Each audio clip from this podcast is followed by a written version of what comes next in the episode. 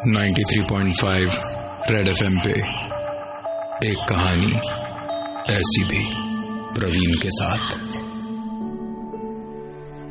छुट्टियों का भी अपना अलग मज़ा है। भाग दौड़ से दूर, जब घूमने फिरने के लिए दो दिन में मिले ना तो दिमाग फ्रेश हो जाता है। आनंद भी ऐसे ही पोर्ट ब्लेयर घूमने गया था, अपनी वाइफ के साथ। बहुत दिनों से एक हॉलिडे प्लान कर रहे थे, लेकिन पॉसिबल ही नहीं हो पा रहा था। जैसे ही लॉन्ग वीकेंड मिला, दोनों निकल पड़े। और सुबह पहुँच के वहाँ होटल में चेक इन किया ही था कि आनंद का फ़ोन बजा। फ़ोन घर के लैंडलाइन से था। घर पे तो कोई था ही नहीं, क्योंकि घर में आनंद और उसकी वाइफ सलोनी के अलावा और कोई रहता ही नहीं था। अगर घर पे कोई नहीं था तो फ़ोन कैसे आ रहा है? आनंद ने झट से फ़ोन उठाया। लेकिन कई बार हेलो हेलो कहने के बाद भी दूसरी तरफ़ से कोई आवाज़ नहीं आई।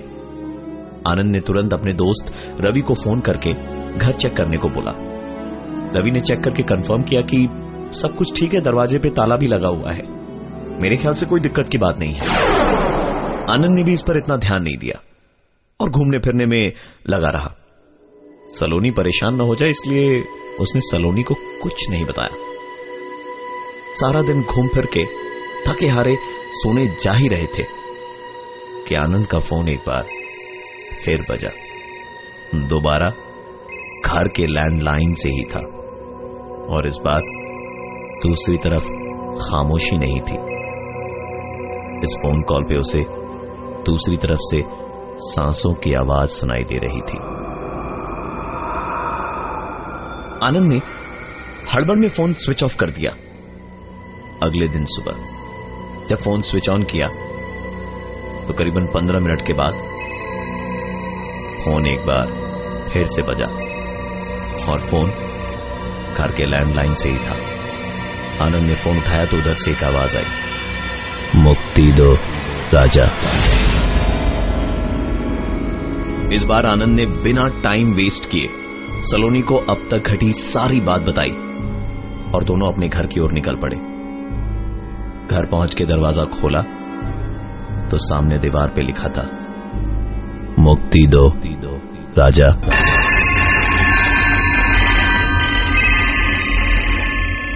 आनंद परेशान तो था, पर डरा नहीं।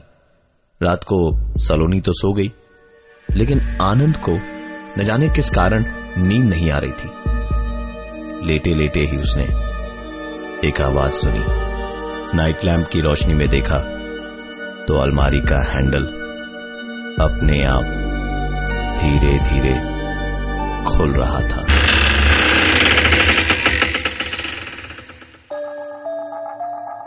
Ninety three point five red FM पे एक कहानी ऐसी भी प्रवीण के साथ। आनंद और सलोनी पोर्ट ब्लेयर घूमने गए। एक लॉन्ग वीकेंड की छुट्टी मनाने। वहाँ पहुँचे ही थे। कि आनंद के मोबाइल पर घर के लैंडलाइन से बार बार फ़ोन आने लगे। और आखिरी फ़ोन कॉल में उधर से एक आवाज़ आई। मुक्ति दो राजा, मुक्ति दो राजा। राजा आनंद और सलोनी के अलावा इस घर में और कोई नहीं रहता था। इसलिए परेशान होकर दोनों वापस घर पहुँचे। घर पहुँचे तो घर की दीवारों पर कई जगह लिखा था, मुक्ति दो, राजा। दिन भर पूरे घर की छानबीन की तो देखा कोई आया गया ही नहीं था। पास में रहने वाले दोस्त रवि से दोबारा पूछा तो उसने भी बताया कि किसी भी तरह की हलचल ना उसने देखी ना सुनी। रात को जब आनंद और सलोनी सोने गए तो आनंद ने लैंप की रोशनी में देखा कि उसके अलमारी का हैंडल अपने आप धीरे धीरे खुल रहा था। आनंद उस अलमारी के हैंडल को देख ही रहा था कि उसका मोबाइल बजा। नंबर देखा तो एक बार फिर नंबर हॉल में रखे उसके लैंड फ़ोन का था। आनंद उठ के हॉल में गया तो देखा फ़ोन वैसे का वैसे ही पड़ा है। उसने फ़ोन उठाया तो दूसरी तरफ़ से आवाज़ आई। मुक्ति दो, राजा। इस बार आनंद अपना पेशेंस खो बैठा था। फ़ोन की लाइन डिस्कनेक्ट कर उसने पीछे से तार निकाला और कहने लगा, तुम जो कोई भी हो, मैं तुमसे डरता नहीं। हॉल से गुजरते हुए आनंद वापस कमरे के अंदर गया। कमरे में गया तो अलमारी खुली पड़ी थी। उसने सलोनी को जगा के पूछा कि यह अलमारी तुमने खोली? सलोनी ने कहा, नहीं तो। आनंद उस अलमारी की तरफ़ आगे बढ़ा और अलमारी का दरवाज़ा बंद करते हुए बोला, मैंने कहा ना कि मैं डरने वालों में से नहीं हूँ। तुम जो कोई भी हो, मैं तुमसे नहीं डरता। आनंद अलमारी के दरवाजे को बंद करके बिस्तर पे लेटा ही था। कि वो फ़ोन जिसकी लाइन थोड़ी देर पहले वो डिस्कनेक्ट करके आया था वो फ़ोन बज उठा। 93.5 रेड एफएम पे एक कहानी ऐसी भी प्रवीण के साथ। आनंद और सलोनी जब पोर्ट ब्लेयर घूमने गए एक लॉन्ग वीकेंड के लिए तो वहाँ पहुँचने के बाद उनके फ़ोन पर, उनके घर की लैंडलाइन से कई बार फ़ोन आए। और उधर से आवाज़ आई, मुक्ति दो, राजा। परेशान होकर दोनों घर पहुँचे। तो वहाँ घर की दीवार पर कई जगह लिखा था, मुक्ति दो, राजा। राजा सलोनी रात को सोने चली गई, पर आनंद को नींद नहीं आ रही थी। उसने लैंप की रोशनी में देखा कि अलमारी का हैंडल अपने आप धीरे धीरे नीचे की ओर जा रहा है। और अचानक हॉल के लैंडलाइन से फ़ोन आया, जबकि लैंडलाइन वैसे का वैसे ही रखा हुआ था। फ़ोन उठाया तो आवाज़ आई, मुक्ति दो, राजा। आनंद वापस रूम में आया तो देखा अलमारी खुली हुई थी, जो सलोनी ने भी नहीं खोली थी। अलमारी बंद करते टाइम उसने कहा, मैं डरने वाला नहीं हूँ। तुम जो कोई भी हो मुझे डरा नहीं सकते। तभी हॉल में रखा लैंडफोन बज उठा। आनंद ने जाके देखा तो फ़ोन का तार जो उसने थोड़ी देर पहले निकाल दिया था, वो निकाला हुआ था। लेकिन उसके बावजूद फ़ोन कैसे बजा, ये उसकी भी समझ में नहीं आ रहा था। आनंद ने फ़ोन उठाया तो आवाज़ दोबारा आई। मुक्ति दो, राजा। इस घटना के बाद आनंद की आँख कैसे लगी? उसे कुछ पता नहीं। जब आँख खुली तो देखा कि वो डाइनिंग टेबल पे ही सो गया था। कैसे, कब, उसे इस चीज़ की कोई जानकारी नहीं थी। ऑफ़िस जाने में देर हो चुकी थी। जल्दबाजी में ऑफ़िस चला तो गया, लेकिन टेंशन घर की ही थी। दोपहर में घर के लैंडलाइन से उसे फ़ोन आया। आवाज़ फिर से वही थी। मुक्ति दो, राजा। तुरंत आनंद ने सलोनी के मोबाइल पे फ़ोन किया। उसने जब फ़ोन नहीं उठाया तो आनंद ने कम से कम पाँच छह बार लगातार उसे फ़ोन किया और फिर सीधे ऑफ़िस से घर की ओर भागा। घर पहुंचकर आनंद ने जो भी देखा, वो ज़िंदगी भर भुला नहीं सकता। सलोनी पागलों की तरह घर की दीवारों पर लिख रही थी, मुक्ति दो, राजा। आनंद सलोनी के पास गया और उसे झकझोड़ा तो वो हँसते हँसते बोली अब डर लगा। और इतना बोलते के साथ ही वो बेहोश हो गई।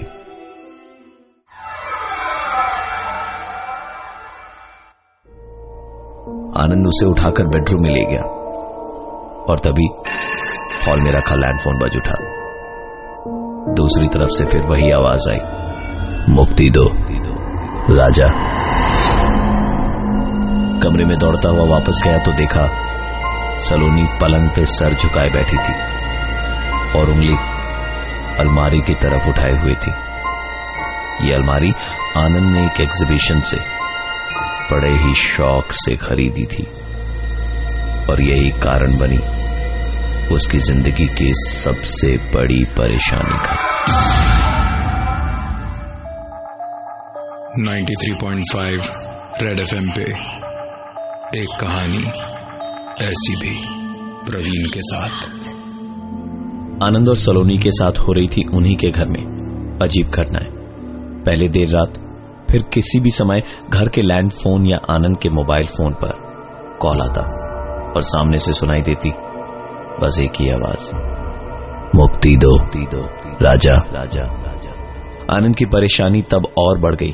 जब उसकी बीवी पागलों की तरह पूरे घर में चौक से लिखती मुक्ति दो राजा। दो राजा। और एक दिन कमरे में पागलों की तरह पलंग पर बैठकर उस अलमारी की तरफ़ इशारा कर रही थी जो आनंद ने बड़े शौक से एक एंटीक फर्नीचर्स के एग्जीबिशन से खरीदी थी।